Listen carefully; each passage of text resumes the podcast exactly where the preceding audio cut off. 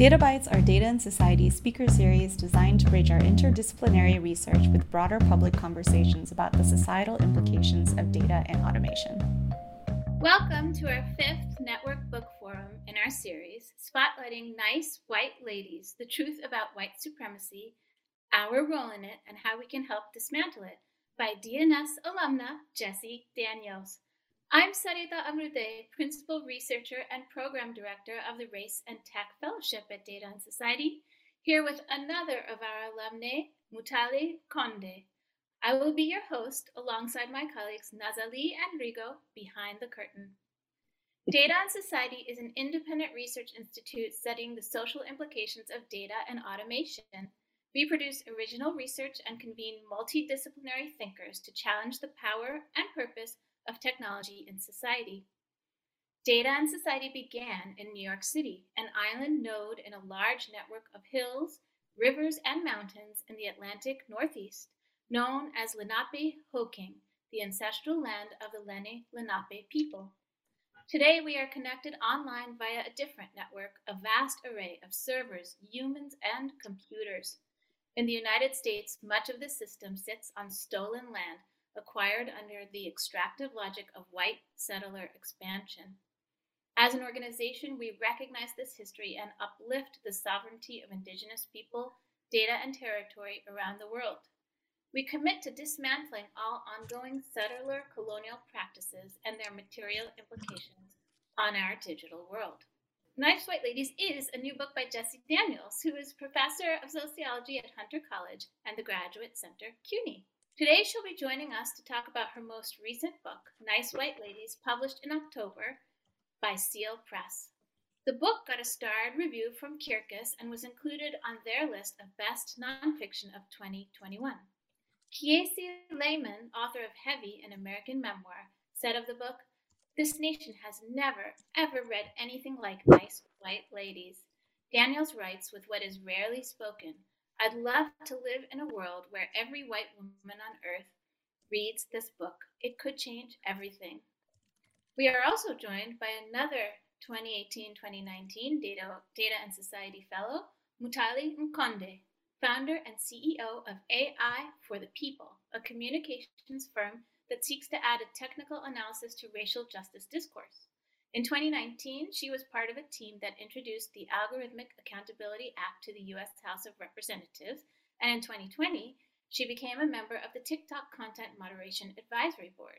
She writes widely on race and technology, and this year contributed to an upcoming anthology on tech governance to be published by MIT Press.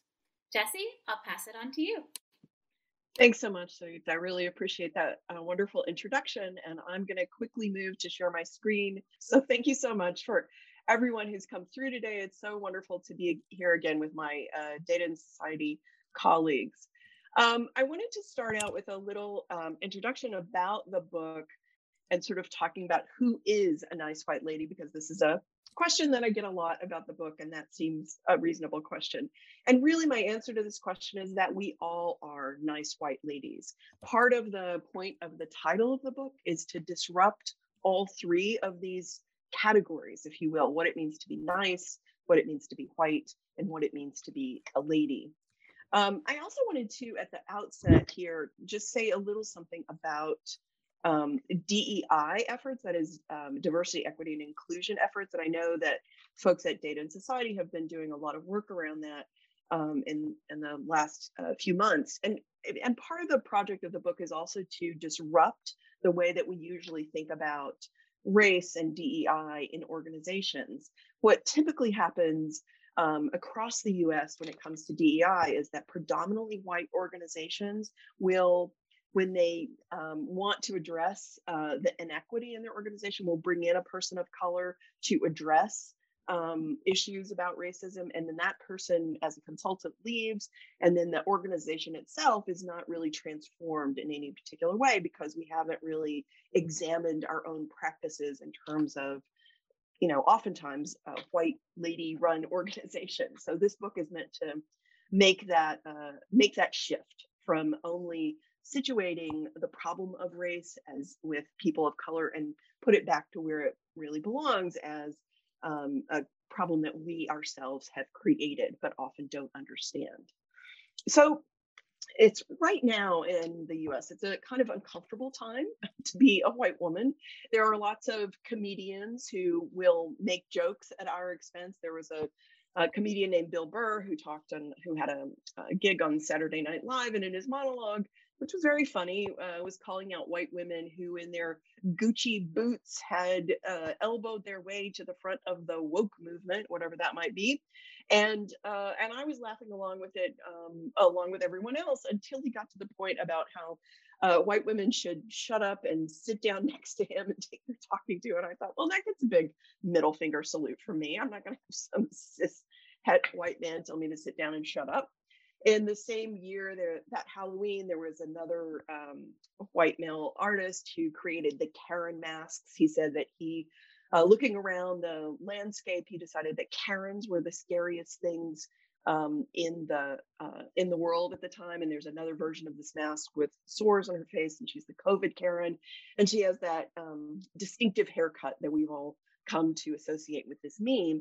A lot of white women have pushed back against this meme, saying that it's misogynist. And I do think that there's something to that argument when it's coming from straight white men. I think that there is, however, valid pushback in the Karen meme, and we can talk about that in a little bit. There are other thought leaders, we might call them, like David Brooks at the New York Times, who is all about defending white women, as if he linked to a piece that was on the New York Post about workshops for what's up with white women. And his take on it was as if all the white women in the world were somehow one category. And this is kind of a pushback that I've gotten about the book. Certainly, I'm not arguing that all white women are the same. My friend and colleague, Natasha Stovall, does a wonderful piece talking about whiteness on the couch, and she writes about, you know, is it farm to table whiteness, or is it cracker barrel whiteness? And I do a similar riff in the book.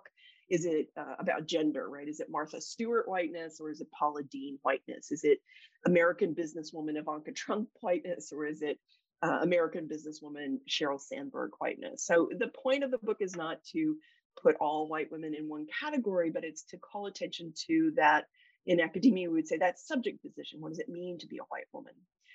Sometimes I will have my students do an assignment where they go back through the Vanity Fair Hollywood issue and look at all the white women on the featured on the covers there. There are occasionally Black women like Kerry Washington or Lupita Nyong'o who appear, but there's so few. It really makes the point that this is really a focus on white women.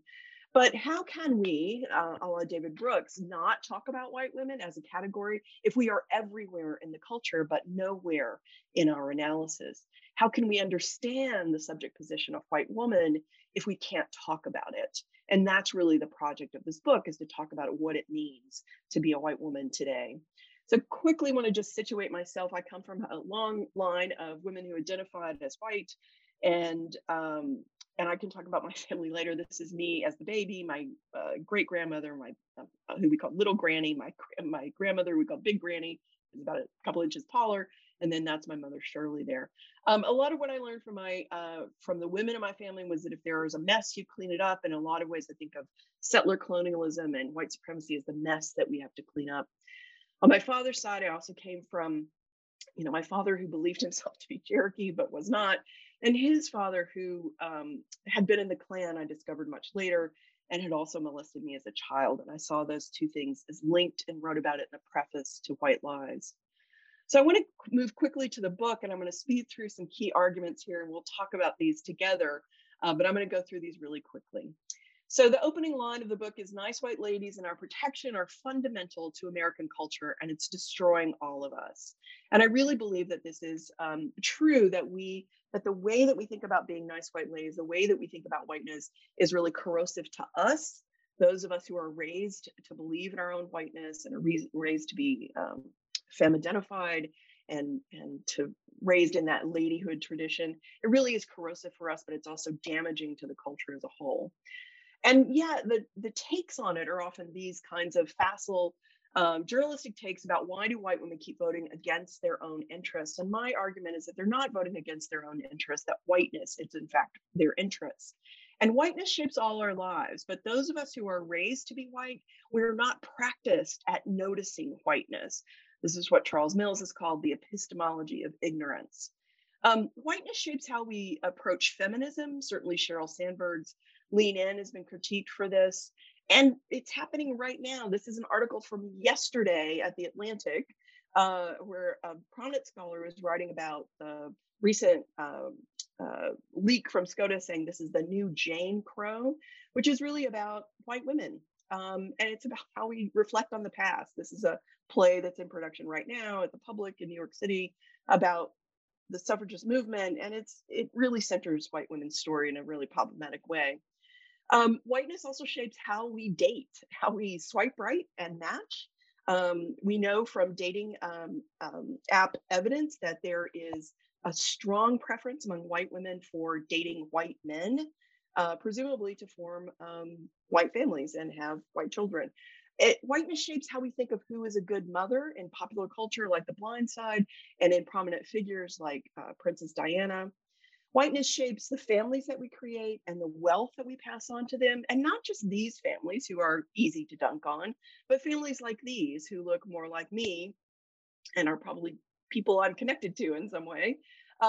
And the way that we think about protecting our families. There's a wonderful podcast I hope you've listened to called Nice White Parents. And the book is meant to be a kind of riff on that title. And in this, the reporter Chana Duffy Walt does an excellent job of interviewing progressive, liberal, white women in New York City who are all for school integration, except when it comes to their own children. And whiteness shapes how we protect our homes and who we see as a threat. These are the McCloskeys from St. Louis, Missouri, and their approach to protecting their home, which was described as a palazzo in St. Louis as peaceful Black Lives Matter protesters walked by, was to go outside with weapons, safeties off, loaded, and point them at these peaceful protesters. And in some ways, it's very easy to laugh at these two, but they're really emblematic of the way that we approach families and homes as white women. Whiteness also shapes how we think about summoning help for protection. The whole 911 system is really based on the protection of white women and white people. It was a response to civil rights protests and the Kitty Genovese murder, which we could talk more about. And it affects how we're dying. Jonathan Metzl in 2019 has this marvelous book called Dying of Whiteness about the politics of whiteness and how white identity gets attached to certain policies. You could think about guns, which he talks about, how white people are so attached to their guns, they don't want to let go of them. And since his book came out, right, we have the COVID epidemic. You think about white people who refuse to wear masks because their identity is somehow threatened by that. Metzl calls whiteness an illness of the mind, weaponized onto the body of the nation. And there is a way in which this is affecting how white women are dying. There is that right now this epidemiological mystery about rising suicide rates among middle-aged white women in the US, which middle-aged in this context starts about 45 and goes to 65. And this has been a dramatic uptick in the last couple of decades. Part of that has been this deaths of despair that people talk about, which is about opioid deaths and often linked to the white working class. But what doesn't get talked about here is really gender and race, why white women are particularly affected by this. Epidemiologists don't have an explanation, but I think I do. I think there's a way in which we as white women kind of expire in a way in popular culture. Once we hit middle age, we no longer have that youthful attractiveness that is valuable in the culture of a patriarchal white supremacist culture, and therefore our value maybe internally begins to decline. I write in the book that as women, and particularly white women, we think the bargain is this: be nice, channel light and love, and everything will work out. But the real bargain is actually be nice, don't speak up, because our collective silence, and specifically the silence of white women, facilitates the continued smooth operation of oppressive systems. And this has affected me personally as well, because I really believe this is part of what ended my mother's life. This is my mother, Shirley, and the photo's taken about 1979. She died in 1983 because she took her own life. Part of that was about a terrible upbringing that was filled with a kind of imaginative sadism from her mother that I think really has its roots in slavery. It also came from, the way that gender constrained her life, but it also had something to do with the way that she bought into whiteness. And that was a real, in some ways, it's a fraud that that constricted her life and made it harder. So we don't want to all end up like my mother. I certainly don't. And so the book is really meant to help us get beyond that.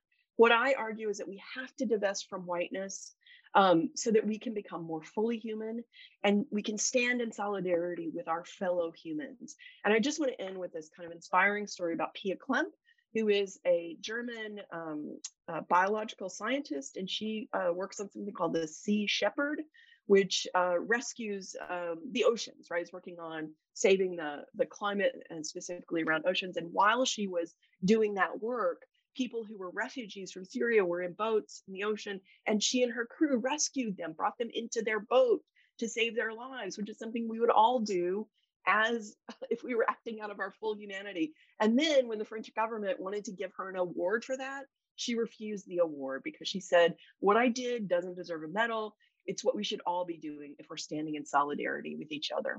So that's my hope for this book, is that we'll all be more like Pia Klemp, and that we'll stand in solidarity with our other fellow human beings.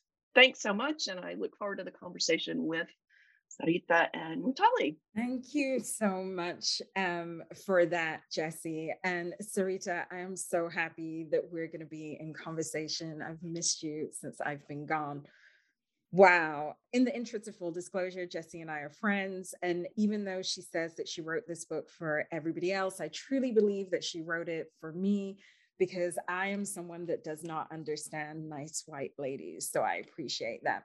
The way I really want to start the discussion, though, is by going back to the book and asking you really about something that stuck out to me. On page 78, you write, you describe white feminism as a war machine, and specifically around necropolitics and this idea that white women in US society, even though I would say that this is probably true in the UK where I grew up, are often given these the power of over who lives and who dies.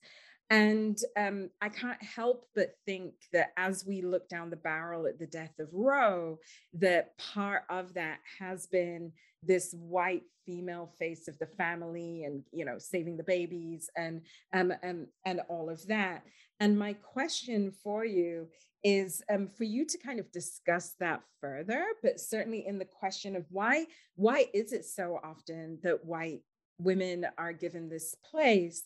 And why are they often linking it to the family, as you put in your slide deck around school, or security, as you put in the slide deck with our friendly gun-toting neighbor?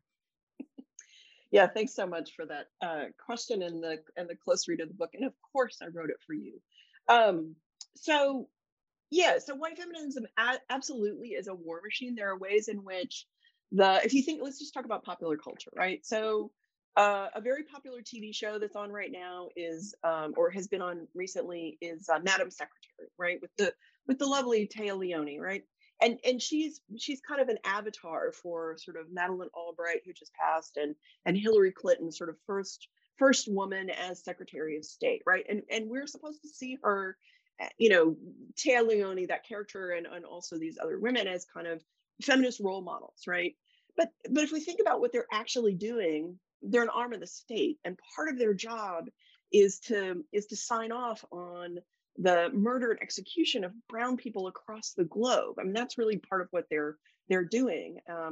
And yet, for many feminists, I'm going to say here white liberal feminists, that ascent to power is seen as an unproblematic victory. Oh, she's Secretary of State. That's a feminist win, And I think that we have to begin to rethink that, right? It's the same kind of dynamic that's happening now with Amy Coney Barrett, right? One of the Supreme Court justices, and my guess, the one behind the domestic supply of infants phrase. But recently there's a protest in front of her house, and the women are dressed in the sort of Handmaid's Tale outfits, right? Going past her house, right? And conservatives are saying, how can they be protesting Amy Coney Barrett when she's a feminist heroine? And I'm like, well, if these are your feminist heroines, then we have a very different understanding of feminism, right?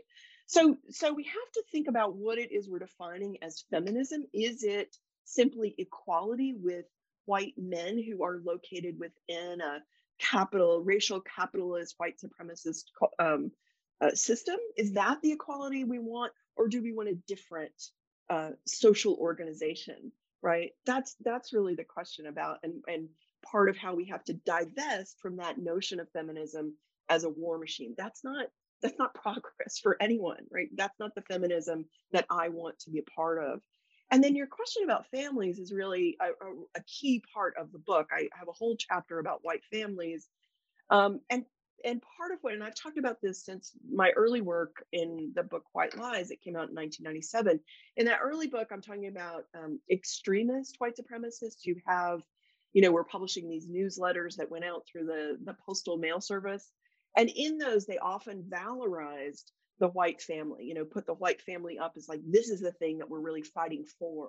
Their rhetoric was equally about pro-white family and about, as much as it was about anti-Semitism and racism. And that shifted around in the culture as a whole. That shifted around the early 1990s, when I'm talking here about the anti-abortion fight. It shifted and became really joined with white supremacy in the early 90s, when white supremacists began to see Catholics, rather than seeing them as other and as opponents, began to reconfigure Catholics as white, and also concerned with kind of an ethno-nationalist Christianity. And so in the 90s, we had these, abortion clinic bombings, but those were often conducted by people who were avowed white supremacists. And that connection between kind of protecting the family, which is really code for protecting the white family, has been consistent in the anti-abortion fight since then. Sometimes it's very overt and explicitly stated. And then other times it's kind of hidden and under the surface and in this coded language, as with domestic supply of infants, which really the only word missing there is white, because that's really the implication of that phrase, right? Is the court, the justices that wrote that brief are concerned that there aren't going to be enough white babies, and what is enough to meet replacement levels, right? So to ensure that white hegemony continues in the U.S. That's really what that is. There's also something that goes on with families that is ideologically useful, because it's so hard to say anything that's critical of families, right? Ask me how I know that. But people will come for you if you say things that are critical of white families because they are seen as sacrosanct. Like even people on the progressive left are like, well, you can't, how can you say anything bad about families? We want to support families. And that's really missing the kind of violence that white families do, both in terms of hoarding opportunities and in passing on that unfair advantage to their children. So just one quick example about that. One of the arguments I make in the book is that we could wipe out the racial wealth gap in this country in a generation if white families would simply stop passing on their unfair advantage in housing equity to their children. So I talk about one of the things that a personal experience I had years ago, doesn't matter, a friend of a friend that I worked with got an inheritance from her parents and was able to buy an entire brownstone as a single family dwelling when we were both working as, assistant professors and making not enough money to buy a brownstone on. And it was just like really clear to me. There was like, oh, if your parents die properly in a white middle-class way, they leave you money from the money that they got from redlining and housing prices that were shored up in white neighborhoods, right?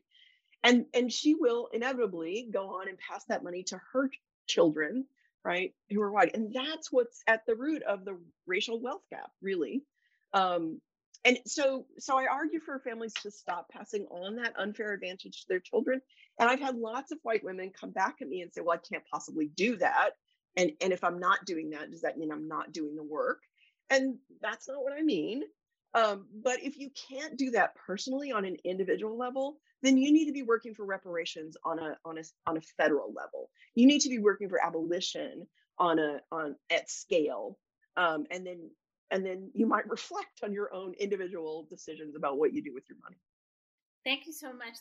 That's such a rich answer. So I would love to move a little bit from this discussion about the family as a war machine and the history of eugenics and wealth to the specific question of technologies. So what I'd like to ask you about are the multiple technologies that show up in the work, in the book, and the relationship of technology to whiteness and feminism. So as you showed in your slides, you have a critique of Sheryl Sandberg's lean in philosophy as a kind of individualizing liberal feminism that re-entrenches racist and sexist power structures. And you tell us the history of some technologies like the 911 call that were invented as a response to society's fantasy about white women's innocence. And related to your earlier book, Cyber Racism, you describe the active use of internet technologies by white supremacist women, just to name a few examples. Can you tell us a little bit about how technology works in your book? And are there counterexamples of liberation technologies that you've also found in your research and practice? Yeah, that's a great set of questions, and enough for another book. But I mean, I think that there are lots of ways that technology works in the book. I want to start with the 911 system because it's such a rich example, and I've actually done more research on it since the book, so it feels a little fresher in my mind. So 911 started the idea of a universal call system to summon police is a relatively new idea historically, and in the United States, certainly in my lifetime. I grew up without 911. It didn't exist. And if you wanted to summon, state authorities, you had to find a 7-digit number and know who your local police precinct was to be able to call, right? And what happened was that in the 60s, as the United States government was engaged in imperial actions in Latin America, in Venezuela, there was a move to put down an insurgency that the United States government wanted to repress. There was a CIA agent working in Venezuela who said, what we really need is a way for people in the countryside to be able to summon the militia on a moment's notice so that we can put down these uprisings. So that was in the early 60s. And that individual brought that idea back to the United States and began a sort of campaign around the US to try and to institute a national emergency response number that was just 3 digits. And there were different digits in the beginning. So that was in the early 60s. Around that time, so we have 1964 is when Kitty Genovese was murdered. And you probably maybe remember this story, but quickly, she's a white woman who was killed in Kew Gardens, Queens. And the story that we were all told at the time from the New York Times was that she was raped and murdered right outside her apartment door. And there were 57 neighbors who saw and heard what was going on, and no one called the police. And that's the story that Abe Rosenthal at the New York Times told about that incident. It turns out many years later, that was not true. There weren't that many people that saw what happened. Some people did call the police. Other people who called the police and they said, don't worry about it. We're not coming. It's not a problem. The other thing that Abe Rosenthal did when he told that story in the New York Times is that he removed several facts about Kitty Genovese's life. And one of those was that she was a lesbian and she was going home to her lover that night. And that was the 1-year anniversary of them getting together, was the night that she was murdered. None of that appeared in the press at the time, because part of what Abe Rosenthal was doing was he was working with the police to promote the police, the NYPD specifically, and to promote the idea of this national emergency call number. Lots of jurisdictions around the country didn't want it because it was expensive. And so, then when the rest of the uprisings happened in the 60s after the murder of Dr. King, there was the Kerner Commission. And one of the recommendations out of the Kerner Commission report was that there be a national response a number that was just 3 digits. And then there was federal funding for it. And that's how we got the 911 system, which now really works to serve white people's interests and comfort, and often results in the death of people of color, and sometimes results in the death of even white women. There's a story just recently in the New York Times about a woman, a white woman, who was shot by the police after someone called 911. They're often called for mental health emergencies, and that is simply not a good use of the police, and it's not effective and often ends at people's deaths. But it's also a huge waste of resources, right? That is meant to make white people feel more comfortable. So that, I think, is sort of an emblematic case of how technology and whiteness works together. There's a way in which we think this technology is making us more secure or safer, but it's actually really for the notional security, not even our actual security, but the idea that we're more safe for some white people. But it doesn't work for everybody. It reinforces state power, and and ultimately is a jobs program that is part of a machine that kills people. So how does Sheryl Sandberg fit into that? Well, I mean, part of what's so interesting to me about Sheryl Sandberg, and I think this is the perfect group to talk about this with, is she skates, like in terms of responsibility for Facebook. I mean, all the stuff that comes out about Facebook is about Zuckerberg, and certainly he bears a lot of responsibility, but there's a way in which she doesn't she isn't held to account for her role in the huge surveillance mechanism that they've built with Facebook. And just recently, there was a prosecutor in the news talking about, it was with the hip hop case in Atlanta. They were talking about the people that just got arrested. I'm forgetting their names, but they, the prosecutor in that case is saying, yes, social media is a great benefit to us to prosecuting cases. So this tool that Sandberg has been, crucial in developing and expanding has been, really destructive in a way that she never seems to be held account for. And I'm just going to stop there. Wow. Yes. It's a lot. Yes. So I know that we're going to be opening up for questions pretty soon. So I encourage anybody to put them into the Q&A, but I am going to sneak in my last one before audience questions. And it really does take us back to Sandberg and technology. So one of the things that you and I have done in the year since we've left are a number of different talks with tech companies. And usually that has come through some email from diversity and inclusion, who have, asked one or both of us to come. And then we've kind of double teamed. And one of the things that has stood out to me in the years that I've worked in this field is how both diversity and inclusion is usually a white woman, a bunch of white women who are then charged with kind of opening the doors of tech to us all.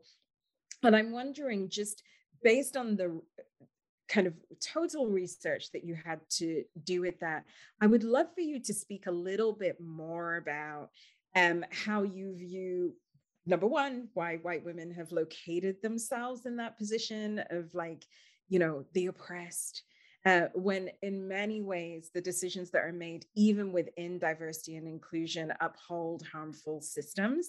That's kind of one question. And then my final question before we open it up to the audience is, what is the hope for white women? And what is your call to white women through this book? Great. Thanks so much, Mutale. Yeah.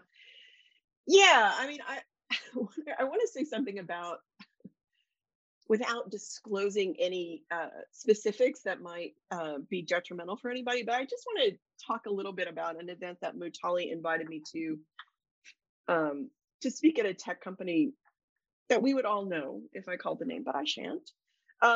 We did our sort of conversation about diversity, equity, inclusion in tech companies. And I made the grave error of using the phrase white supremacy, and I just could see the faces go blank. And it was just like everybody stopped listening across the Zoom. And, you know, it was clear to me that they were not going to have me back. But there's a way in which white women, and I'm going to talk sort of generally here about white women in tech, but it also applies to us as white women sort of more broadly. But there's a way in which we have taken the lesson from feminism that we are victims, that we are oppressed, and that is all that we are, right? So it's what I call in the book a gender-only lens, and that's super detrimental. And let me tell you why, and this is actually going to circle back to the question that Sareeta posed last time that I didn't get to answer about the far-right women. And part of what happens when we take a gender-only lens and we don't have race at the center, the beginning conversation of our understanding of feminism, is that it inevitably maps onto white supremacy. And so when I did the Cyber Racism book, I spent a lot of time at Stormfront. There was a place there within Stormfront called the Ladies Only Forum. And part of what I found at that forum was that these women of the far right, I mean, they had logged on and registered an ID at Stormfront. So they were down with that cause. And in the Ladies Only Forum, it sounded like a meeting at NOW, you know, the National Organization of Women. It sounded like any ordinary sort of liberal feminist gathering. You know, they would talk about, you know, gender in this very antiquated binary sort of way, you know, men are from Mars and women are from Venus, and they kind of regarded men as sort of silly, and, you know, they thought that sexism was outdated, and of course they believed in equal pay for equal work, and, you know, and they would post things about how ridiculous men were, and then they would talk about abortion rights, and they're absolutely there for abortion rights, but they were arguing that the wrong people were having abortion, right? It was that white women had too many abortions and that women of color didn't have enough, right? So again, we're back to that domestic supply of infants thing, right? So there's something about the way that we as white women have seen ourselves as only oppressed, as only ever victims of oppression. I wanted to give just one more example of that because I think it's important. And that's that, you know, when I was in graduate school, so this is the late 80s, early 90s, what I learned in those women's and gender studies classes was that white women, that all women could not own property. That was just like from, you know, 1960 to prehistory, white women couldn't own property. But as we've learned from Stephanie Jones Rogers and her wonderful historical work in They Were Her Property, we know that white women could be slave owners in the American context. And part of how we know that is that they would get bequests, again, inherited property from their fathers, or they would become co-owners with their husbands. And part of what they would try to do with that provisional power of owning slaves in this way was to be incredibly cruel, would be to be extra cruel to prove their mettle, as it were, as slave owners, right? We think you shouldn't be able to do this, so I'm gonna show you how good I am in it. And it's a really stomach-turning book. It's really hard to read, actually, but it's very important. One reviewer at the New York Times called that cruelty that's in the book a kind of imaginative sadism. And I think that's such an apt phrase because I think to me, it made me think of my grandmother, my mother's mother, and the way that she treated her daughter, my mother, growing up was with this imaginative sadism. I mean, she would beat her until she bled, and it was horrific, but it was so outsized, the kind of abuse that she visited on my mother. It was so outsized, I've always been puzzled by it. You know, like, where did that come from? And when I read Stephanie Jones Rogers' books, I was like, oh, that's where it comes from, right? It's from this inheritance about slavery that's been passed down. Now, I don't know if any of my family personally owned slaves. My guess is that I've looked and I haven't found any records. My guess is that our family was among the people who you could rent enslaved people. And when I learned that fact, I was like, oh, that was my people. Like, we were renters and not owners. So white women only seeing ourselves as oppressed denies the fact that we can also be oppressors. And that was true during racial slavery, chattel slavery in the United States. And it's true in technology today. That's the hard pill that we can't seem to swallow as white women, is that, right, we can be victims, we can be targets of misogyny, but we can also be perpetrators. And that's tough to sit with. So let me turn to the other question is, what's the hope? The hope is, and the promise really of this book, I think, is that there's joy on the other side of this. Like once we do the work of acknowledging our place in this system of racial capitalism, of white supremacy, of settler colonialism, once we acknowledge that and start to do the work of divesting, saying, oh, I'm part of that. I don't want to keep perpetuating that. I want to pull away from that. I want to change that system. I want to instead see myself as fully human and stand in solidarity with other human beings. You know, there's this quote from James Baldwin where he says, you know, his message to white folks, we just want you to be out here, you know, I'm going to paraphrase badly here. I'm sorry, Jimmy Baldwin. You know, just out here, you know, struggling and dancing with all the rest of us. And I think about that often, you know, that the promise really is kind of what Pia Klemp is doing, right? It's looking at other people as fully human, including people who are refugees and who have brown skin, not just refugees from Ukraine, but looking at people who are refugees in a life raft and saying, oh my God, let me do something in solidarity to help you, because I hate to see another human being suffer. And in that solidarity with other humans, there is security and safety, and there is joy. So I think that if we can get a hold of how we divest from whiteness and back away from perpetuating these systems that are so corrosive to us as nice white ladies and so corrosive to our culture as a whole, that we can really move to a different place where we ourselves are less sort of tormented by what's going on, and we can work with other people to really end this in a generation or two. We could really do that. I love that. I am just gonna, because we are in the next couple of minutes, gonna certainly turn over to the audience, but I just wanted to point out that Jessie and I were meeting with this big global tech company to discuss advancing racial literacy in tech, which was a report that we worked together on as what were we? Fellows, as fellows. So you two audience members could maybe do that too, and we get lots of requests. So thank you for that. So Sareeta, I am going to hand to you because I know you're going to handle the audience questions, but thank you so much. And may this be read by all women everywhere. I love the book. Thank you so much.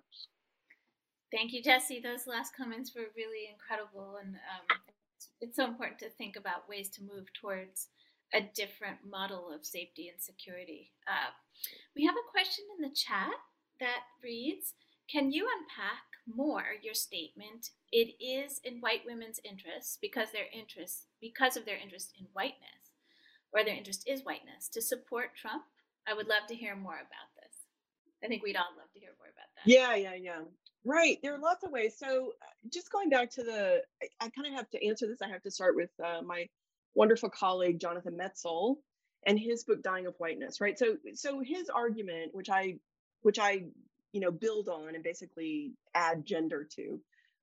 His argument is that there are ways in which whiteness, let me back up. His argument is that there are ways in which white people come to associate certain policies with white identity. So he looks at different policies, and I'm going to forget all of them, but one of them is guns, and the other one is ACA, right? The Obamacare. So let's talk about, I mean, guns is kind of obvious, right? There are white people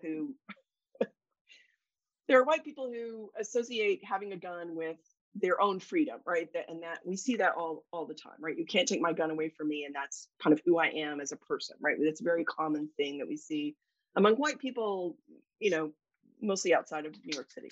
But there are other ways that this works. And one of the great stories that Metzl tells in that book is of a guy that he interviewed, I think it's a pseudonym, named Trevor. And Trevor is dying of a liver disease, and it actually is quite painful.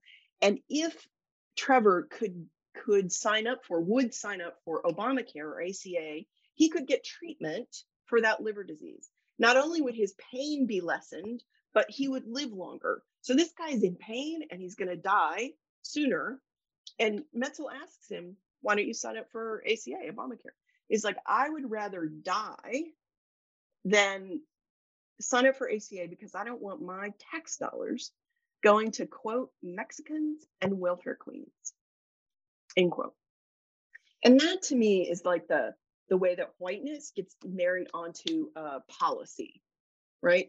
So I'm white and I care about that and I'm invested in it. So I'm not going to do this thing that would bring me less pain and extend my life, right? So how does that work for white women? I think for white women, it's quite gendered in the sense that we often see whiteness as attached to our families. One of the things I argue in the book is that, you know, there's got to be a way that white families, there's got to be a way that white parents can figure out how to not pass along whiteness to their children. And when I say this to white audiences, people laugh, they roll their eyes, they say, well, that's impossible. And what that response tells me is that white parents, white people think that whiteness is innate and it's natural and you cannot stop it. And I just think that that is not true. I mean, we know that whiteness is this construction. So where does it start? Where does it come from? And part of the place it starts is in families. I'm going to just tell a slightly funny story to lighten this a little bit, but there's a great series that's on FX now called Atlanta, and you know, by Danny Glover. I don't know if you've watched it, but season 3 actually really deals with this issue all the way through the season. And I want to shout out my wonderful colleague, Calvin Smiley at Hunter College, who put me onto this series for this very reason. But there's this one episode in that season, in season 3, where there's this little white kid from a very privileged background in New York City whose caretaker, whose nanny is Trinidadian, and she passes away. And the whole episode is about this white kid going to this Trinidadian caretaker's funeral, and his parents finally coming to realize that their child, their little white boy child, has been raised by this Trinidadian woman. And so he's kind of as Trinidadian as some of the people at the funeral, and they are the outsiders from their kid. So I mean, I just think that we are way before the beginning of trying to figure out how we divest from whiteness in child rearing, right? So I think that's one of the hardest pieces. But there's certainly a way that nice white ladies are invested in their whiteness, and I see it when I push back on like, well, what if you didn't do this? And it's like, oh, well, wait a minute, I have to do that. That's just natural, right? Thank you, Jessie. I just want to shout out that last question came from Christine Kim, a fantastic question, and I really appreciated that answer. We have a question from Rigoberto Lara Guzman, who asks, in light of the residential boarding school catastrophe and the historical removal of Native children, can you speak about the role the white family mythos played in the dispossession of Native land? Yes, thank you very much for that question. I actually talk about that in the book, and white women have been instrumental in the establishment and the administration and the continuation of these, they're called boarding schools sometimes they're called reservation schools, sometimes they're called Indian schools. And they're terrible fact that was created in the United States as well as in Australia. And the idea behind these schools, if you're not familiar with them, was that that white women thought that they could parent the indigenous children better than their own mothers. And so part of that was about removing children from their families and putting them in boarding schools and quite explicitly indoctrinating them into whiteness and into the dominant white culture, both in the US and in Australia. So that was an intentional project. And it is not only historical, right? And we also know, I should also say that those were, you know, not only were those genocidal institutions that were about wiping out culture, but they were genocidal in practice, right? There were children who were murdered in those schools and then buried in the backyard. I mean, and that's what's being uncovered now, is how many of those young indigenous children were murdered at those schools and buried in the backyard of those schools. So it's horrible, horrible practice.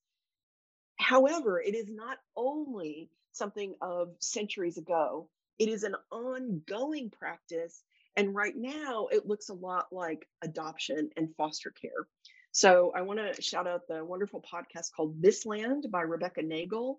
And she has a recent episode called Supply and Demand, which really goes into how the adoption system is trying to, is really working to remove Native children from their families and place them with white families. Similar thing happening at the southern border of the US. Those children who've been captured in cages, which by the way, Kristen Nielsen, a white woman, was the administrator in the Trump administration who was in charge of that policy and making sure that it worked. And she was enthusiastic behind it.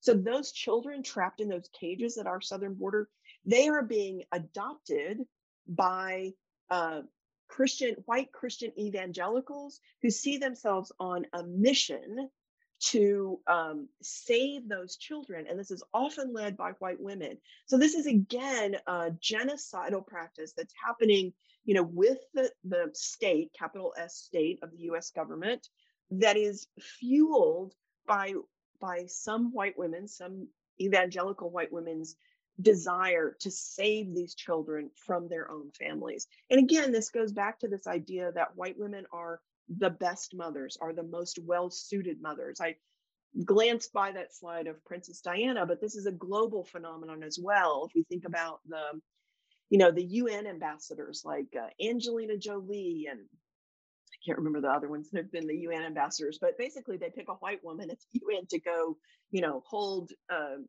children with brown skin and other cultures and sort of raise awareness about various things. But part of what those images do, you know, that one image I showed of Diana where she's at a point where she's moving away from that marriage and she's trying to establish herself as a public figure. But what those photographs of her do is they sort of cast her in this beautiful angelic light, right? And then she's holding this child in her arms of darker skin, who's frail or sickly. And part of what that image tells us is that she is the good mother. And whoever this child's actual biological mother was didn't do a good enough job. And so now we're going to rescue that child from their mother and give it to a white woman who could really take care of it. And that notion is baked into our foster care and adoption system, and is part of what Dorothy Roberts talks about in her new book, Torn Apart. Thanks, Jessie. The questions are rolling in and they're all amazing. So I'll quickly shout out Adia Benton, who notes Salma Hayek, throws a wrench into this narrative about white women ambassadors. There's not a question there, but I'm going to put two questions together. One is from Pinky Bota and one is from Allegra Fonda Bonardi. And they're both asking about alternatives. So Pinky writes, I teach at Smith College where white feminism is paradigmatic. How can I teach whiteness and race in ways that go beyond evoking white guilt and is somehow more productive as a call to arms? And there's a through line in there with Allegra's question about how we can continue and deepen the distinction between not passing on whiteness and 1990s style not seeing color. Can you say the last question again? I didn't quite get it. The question is back to the discussion about whiteness and child rearing. And she wants to deepen the distinction between not passing on whiteness and color. Oh, right. Right. So to the person writing from Smith and the paradigmatic white feminism of that place, I mean, I think that, you know, one of the ways to do that is to really you know, one of the things I said in the beginning was that we who are raised to be white are not practiced at noticing whiteness. But I also think that it's actually not a very big hill to climb. So I think even like when I do like an hour like this, by the end of it, people are like bringing up other examples. Well, what about this? It's like, yeah, that's another example of it. So it's kind of like a thing that once you see it, you can't unsee it, right? And we get, as we get more practiced at it, as we get more skilled at it, we begin to see it more often. I don't think we'll ever be the most skilled, but we can do better than we have. So I think that for professors, and I think this is true at lots of places besides Smith, but at predominantly white institutions, The thing is that piece I was saying just at the very beginning, which is we've got to be able to name the subject position of white women if we're going to be scholars at all, right? Do we want to understand the world that we're in, or do we not? And if we do, then we have to take account of the outsized place that we as white women hold in the culture. You know, so one of the exercises, just the college professor to college professor, one of the exercises I use sometime in my classes is to have my students do a content analysis of that Vanity Fair issue, right? So we've got, I think, a couple of decades now of Vanity Fair doing that Hollywood issue, which they do every spring. So just have your students, like, don't even tell them what to think about it, right? Just have them do the research, like, go count Vanity Fair, do, you know, a little table, how many people are on the cover, how many are white, how many are Black, Indigenous, other people of color. Tell me what that means, right? And I really think that young people today are super interested in having these discussions. I really do believe that. So I think that they are going to be grateful for a way to language this, right? A way to understand what they're seeing around them and how to move forward, right? How to be Pia Klemp, right? Instead of all these other bad examples that we have, right? Right, and then the one on child rearing, right? There is a much deeper discussion, and I'm sad that we don't have more time to talk about it, but I just want to talk about the, there's a wonderful book by, I think it's Maggie Hagerman, I think is her name. White Kids, anyway, is the name of the book.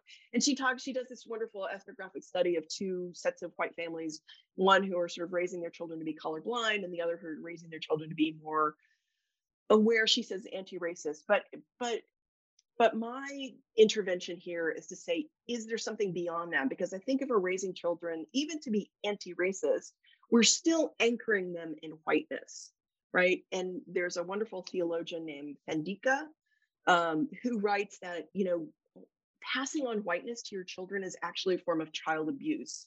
And I resisted that argument when I first read it, but I've become persuaded by it. And two quick stories, if I can, to end with. One was about the couple in New Jersey who named their son Adolf Hitler Campbell or whatever it was, and Child Protective Services was called because clearly that's not okay and that's a form of child abuse. And I was like, well, yes, I agree with that. And then the other example I have is from a wonderful documentary film called, I can't say the Chinese, I'm sorry, but it's called I Love You, Mommy, about a young Chinese girl. She's like 8 years old, adopted from Guangzhou province in China, and is brought to the US and lives on Long Island with her white Jewish parents. And there's something about that movie which is so painful, watching this young girl go through this process that we as sociologists call acculturation, but is a kind of violence, really. And my students really are the ones that hit me to this. They were like, that looks like child abuse. And I was like, you know what? I think you're right. So I think there is a way that the learning whiteness, you have to be like this, is a kind of child abuse that we have to think about more thoughtfully, more carefully. I'll stop there.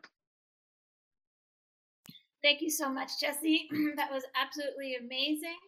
Please, everybody, buy Jessie's book. It's absolutely wonderful. Listen to the audiobook. And we're at time, so I'm just going to say thank you on behalf of Data and Society to Mutale and Jessie. Take care, everybody. Thank you so much. Yeah. Bye.